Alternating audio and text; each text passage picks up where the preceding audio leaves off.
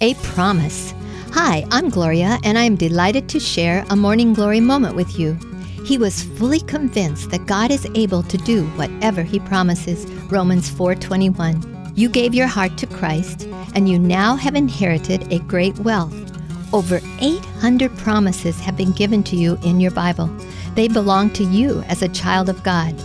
Now to claim them, believe them, and act on them. But how?